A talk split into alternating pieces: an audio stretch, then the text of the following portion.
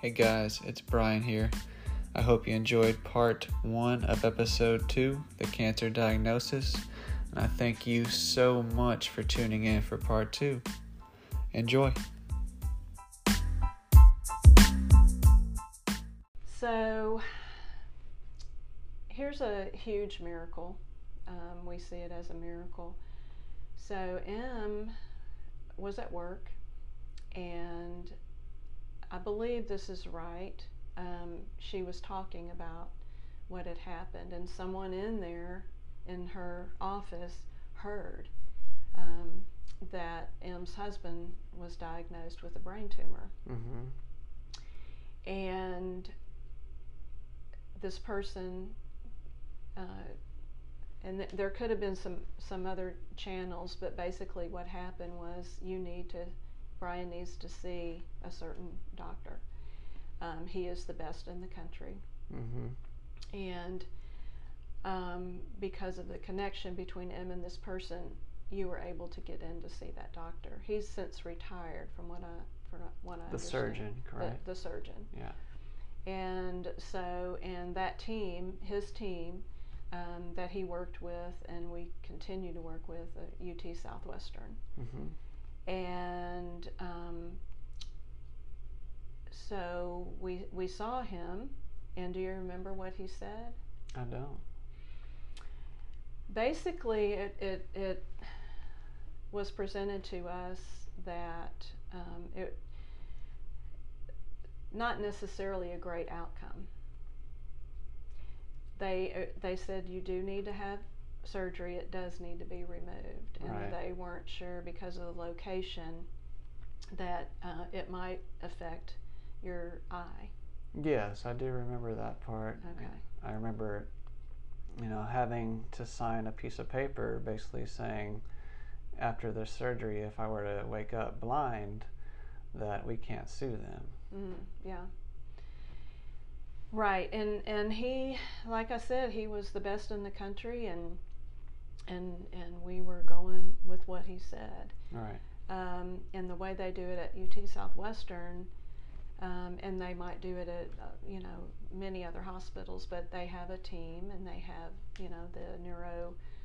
Uh, surgeon, the neuro-oncologist, the radiologist, they have all these people that review files and Uh-huh. they come up with what they all feel collectively is the, a plan. Uh huh.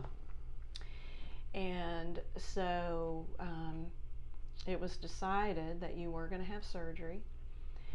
And, and just let me interject here your original surgery that was scheduled with the original doctor at the, at the trauma hospital had had been uh, long past, like by several weeks. You Right. you would have already had the surgery. So this team um, decided that they wanted to watch Yes. um, through MRIs and, and, and some special screening. They could watch closely to see the activity of the tumor. yes. And this is where our angel, Dr. Elizabeth Maher, comes into play Yes. um, and uh, she was on that team. And um, Dr. Bruce Mickey was going to be the surgeon when the time came. Right. So we met with Dr. Maher, and she put a whole different spin, a whole, just gave us a whole different. Well, let's go back here. So when I went to UT Southwestern, my first doctor was Dr. Pan. Correct. That's true. Yeah. So that's when we actually got the diagnosis Okay. for the cancer. Am I wrong here? Uh, no, that's probably that's probably correct. yeah. So we were watching the, you know, the tumor growth, see if we had any growth, but you know, from from the MRIs, you know, we were I forget how many times or how often I was getting checked up at that point. Do you remember? Uh, it was probably every two to three months at that time. Okay, and so I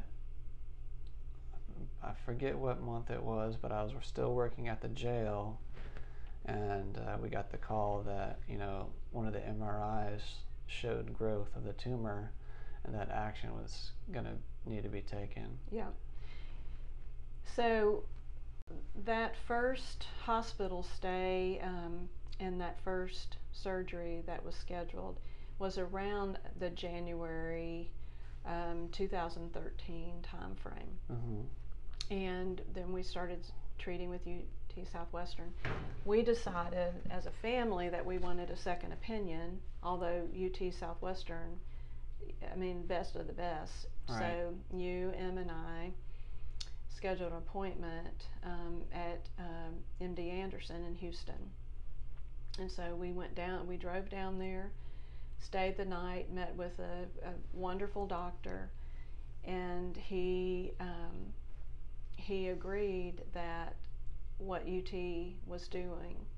Uh, And UT I want to go back again to Dr. Pan. Okay. Um, you know, when we got the diagnosis, I remember I just want to, you know, kind of focus on when I got the initial diagnosis after the growth was found to be Yeah. cancerous. So basically, we were told I had an anaplastic astrocytoma tumor, which is a cancerous tumor in the brain, and the outcome of the outcome is not was not going to be good. Mhm. And so yeah, that you know s- put us in a very bad place. You know, the whole family, Emily and I. So I really want to focus on that, just so we can kind of where s- let our audience know where I was and you know how we Mhm. got through it and all that. Yeah. Yeah. That's right. So when you were told that, do you remember the thoughts that you how that affected your life? When I was initially told that, I almost threw up. Um, uh, you know, it was really hard to comprehend what was going on. Mm-hmm. Um, yeah, it put me through some deep, dark anxiety, fear places that I wouldn't rec- I wouldn't want anybody to go through. Yeah. Right. So that that time frame, so from that point to when surgery was scheduled for to remove the cancer. Do you remember anything um, that stands out as what what you with work, um, with Em, with Yeah. family? One thing that stands out was I was no longer a healthy human. Mm-hmm. Um, and the anxiety that it put on our family, especially Emily and I, yeah, it was very hard because, you know, when you're newly married, all you think about is the future, you know, Mm. when we're going to have our kid, when we're going to get a new house, when we're going to do this, when we're going to do that. You know, anytime those things got brought up, it just brought up anxiety in me and Emily. And it was probably weekly where, you know, Emily and I would be having conversations and she would have to walk out of the house because I was, you know, there trying to convince her that I was still going to be around in a year and it, be around in a year or two. Um, and so we would have, you know, fights over that even. And it was extremely difficult. Um, so yeah, that was probably the most difficult thing. Um, you know, waiting for that surgery, waiting for to see what it's going to look like after we had that surgery and treatment. So there, the unknown of that was just traumatizing, really. Mm-hmm. Looking back, do you feel like um, if you had gotten help processing all of that, would would that have made a difference? I don't know, and the help the, that I that I tried to, you know, help myself with was googling my specific cancer, and you know, looking at forums of people chatting about this happened to this person, this happened to that person. They're, you know, they lasted this long with that diagnosis, or they're still alive, or I went down a lot of rabbit holes trying to find some kind of I don't even know what you call it, like confidence that I was going to be okay. Mm-hmm.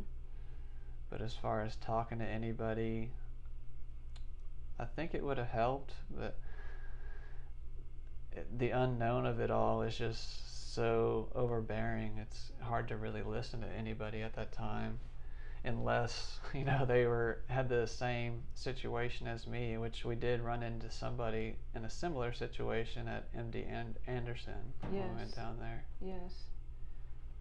So maybe our one of our hopes for this podcast is to just give hope to to someone. Yes, absolutely. I, I think a person dealing with all of that, if they could find or hear or read that somebody is dealing with the same thing they were are dealing with and there's a good outcome to it, it's an, an amazing confidence booster, a mood booster, which I believe is everything when you're dealing with something like that. I think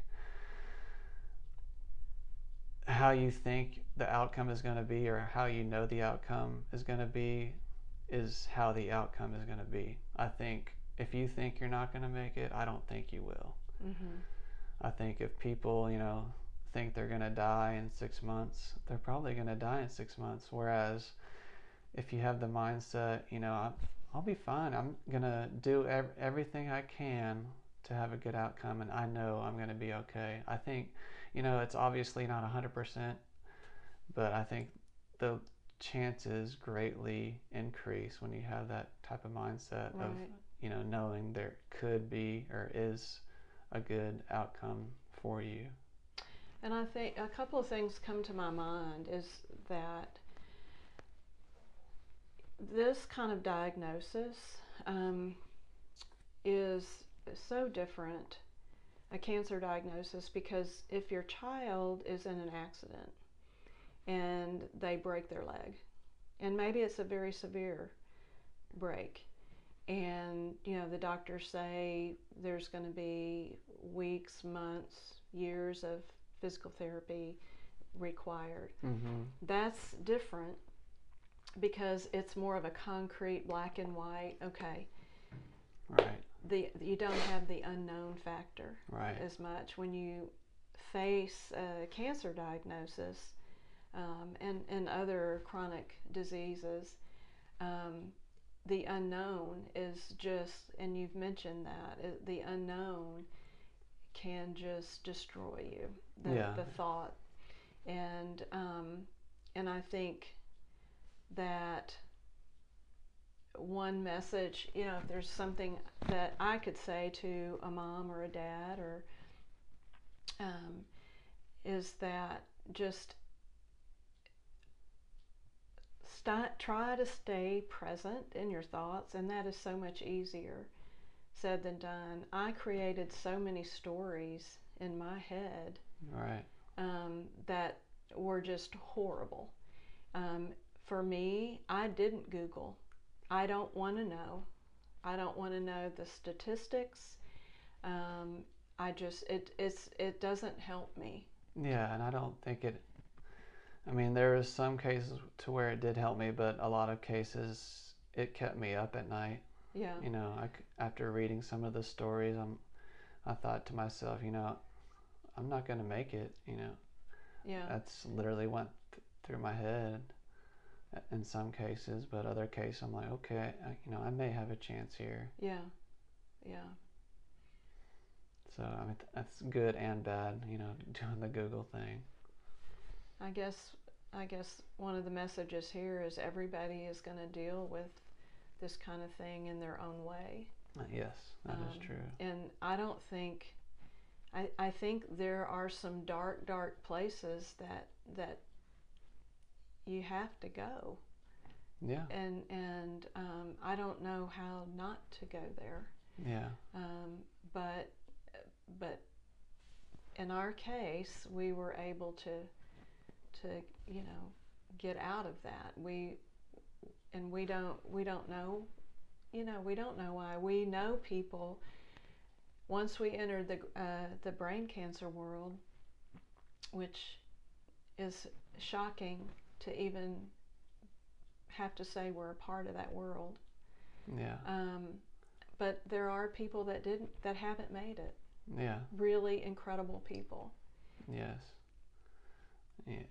Yeah. So- It's yeah. It's very unfortunate. Um, but yeah, I believe if you can somehow come across somebody or something that you know lightens up your spirit and your hope mm-hmm.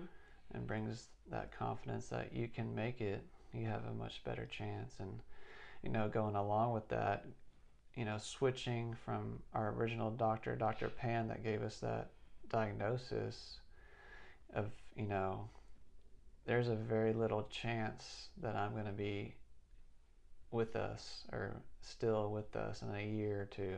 Mm-hmm. Um, that was very hard to deal with, and until we switched to Dr. Maher, um, God bless you, Dr. Maher. You, I believe you truly saved our Amen. our life or my life. Um, and the reason for that is I truly believe her spirit and her confidence that she gives her patients really makes a difference in the outcome. I agree. And I don't have any way to prove that. I'm not discrediting Dr. Pan, but Dr. Maher's spirit really changed how we dealt with things. Yeah. Right. She was so, and still is, so positive. Absolutely. Um, and it, it has made a huge difference. I, I've, I've told y'all before, I wish I could just bottle me up some Dr. Maher Oh, yeah. positivity because, yeah, there's nothing, I might be jumping ahead now, but um, after hearing her words, after you have your scans, it looks great yeah. you know, beautiful scan. There is nothing, and it will never. There will never be more beautiful words to me Yeah. than to hear that. Yeah, and her coming into the picture, you knowing exactly, you know, what the treatment they had on the plate for me or for us, and her saying, you know, your chances of making are very good once we get this done. And this is why. Yes. So, leading up, the days leading up to the surgery. Now, what surgery specifically are you talking about? Yeah, so that one of the treatments that I, I was given was a s- surgery to remove the brain tumor, and with that, they were going to have to basically cut open my skull in half and remove it, uh, and remove the tumor that is. Um, so yeah, it was going to be a very in-depth, I guess, traumatic uh, surgery. And so leading up to that, obviously, I was extremely anxious. So, um, that is all a blur to me.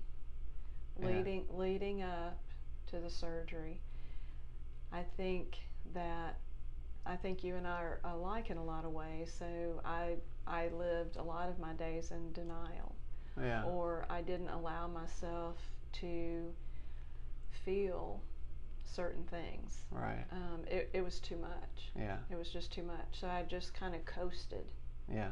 you know, just one step at a time, one day at a time, literally. Yeah. Um, so I really don't remember a lot about the days leading up to that. I don't remember a lot about getting to the hospital, even.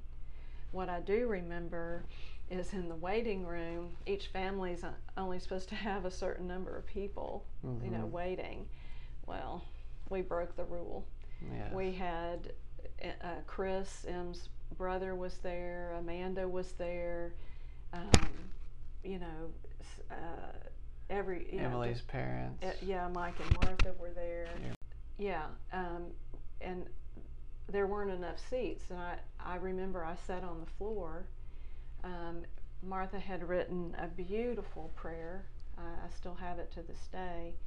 And I remember sitting there just reading that over and over while you were in surgery. Um, just reading it over and over, and it was so comforting for Yeah. to me. Um, and you know, I think it helped me focus on something positive and not think about what was happening to you behind the doors. Right. And I remember Amanda coming over and just kind of rubbing my back, and you Yeah. know, it was Amanda, your sister. Yes. Yeah. Um, and then Chris, you know, Chris being there, Emily's brother, um, meant meant a lot. Um, he's he's just been very supportive throughout this whole journey. Absolutely. Um, and so, one thing that was very special to me um, is as we were telling you, you know, giving you our hugs and kisses, Em and I were in the room before they took you back, just the two of us, and you handed me your cross. Yeah.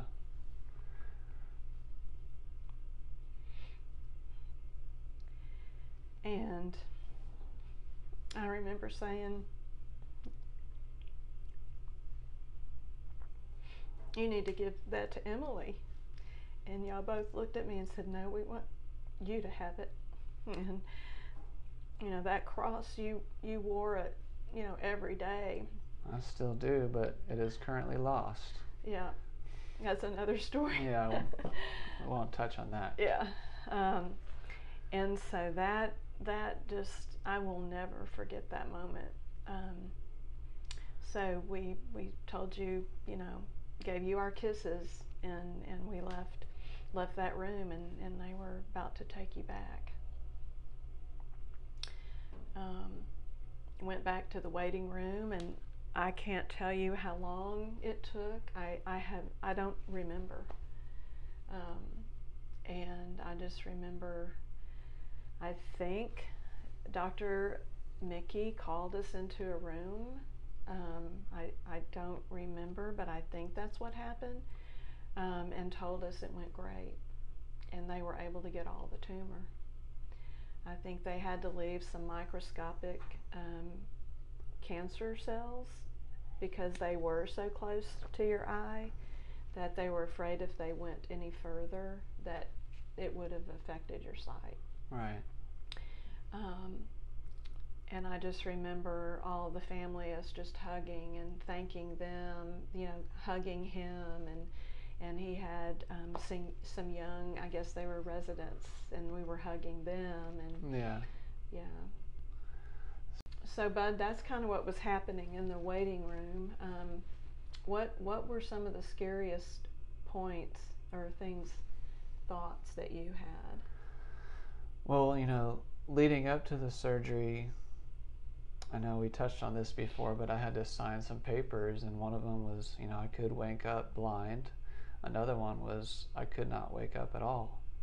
Um, I could not survive. I had to sign those papers, and that was. I almost couldn't do it. I mean, because I knew what the surgery was. I knew they were open, opening up my brain, and to sit there and read something basically saying that I may not, I may not, I may not survive it was it was almost I could I couldn't bring myself to sign it. It's mm-hmm. uh, I don't know what to compare it to, but it was it was an uh, unreal, almost like a nightmare type feeling. Yeah. And then, so yeah, that was extremely scary. Um, the day of surgery, you know, that was a long drive for me. Actually, it went by pretty quickly because I was not looking forward to it. Um, but, you know, once I got hooked up, once I was in the room ready to go, you know, I didn't know if I was going to make it out of that surgery. So, when I was, you know, talking with y'all and everyone was praying over me, I was praying to God to please help me make it out of the surgery alive. And even with that, I, when I was saying, you know, good, my goodbyes to y'all, I was basically telling y'all goodbye because I didn't know if I was ever going to survive, if I was going to be waking up. So, yeah, that was tough. You know, I, I said I love you like I meant, meant it.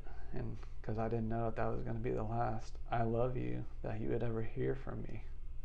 So yeah, that was that was tough.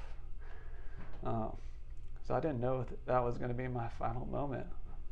So yeah, that was that was mm. tough. Uh, but once I came out of the surgery, I mean, I was a little loopy, but I was alive and I could barely see. You know, it was really foggy, and I could see everyone. I could kind of communicate, and once I could do that, I could just feel God's presence and Him basically showing me that I have a lot to do in this world. That's right. I think one of the things that I want to make sure that I um, share. Um, so you went to ICU after the surgery. Yes. And um, Em and I actually got a, a hotel room down the street so we could be with you as much as we could. Just go to the hotel and sleep and shower and then go back. And so we basically were with you, you know, as, as much as possible. And we were in there, and um, this little man came in, and he was. Um, you know, I'm not sure what, what ethnicity he was, but um, he came in to change out the trash. And he said, Your son is healed. I remember hearing that story. And he said, He will have no deficits.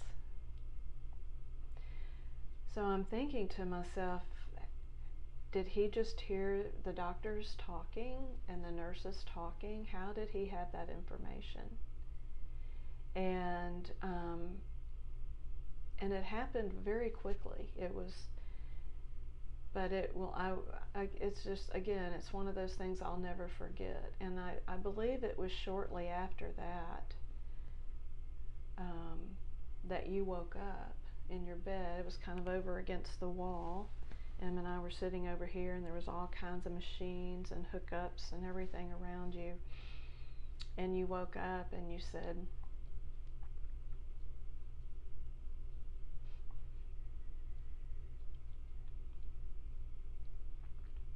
He told me he loved me. Jesus told me he loved me. And that was that was a profound moment yeah. When I woke up from that surgery, I, I could really feel, like I said, I could really feel his presence. And I can't exactly remember Jesus telling me he loved me, but looking back at how I felt, I can still, you know, picture those moments and those moments, how I felt, I could feel his love. Mm-hmm it was incredible. Something to hang on to. Yes. You know what's funny is I asked Em about that um, experience of that little man coming in and changing out our trash, uh-huh. and she doesn't remember it. And so I just wonder, you know, was that an angel coming in? I, I, you know, you hear these stories. Yeah. Um, and I, I don't know. I don't know how to explain it, but the fact that he said what he said, and I don't know how he had that information, I'll always question that. Yeah. Could have been an angel that was sent to let you know that it was going to be okay. Yeah, it's going to be okay. Okay, I'm going to look at my notes. kind of catch my breath uh-huh. and, and look at my notes here.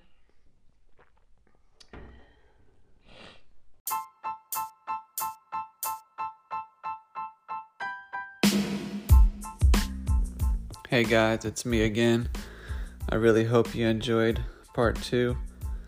Uh, again, please be on the lookout for part three. It should be headed your way in the next day or two. Love y'all.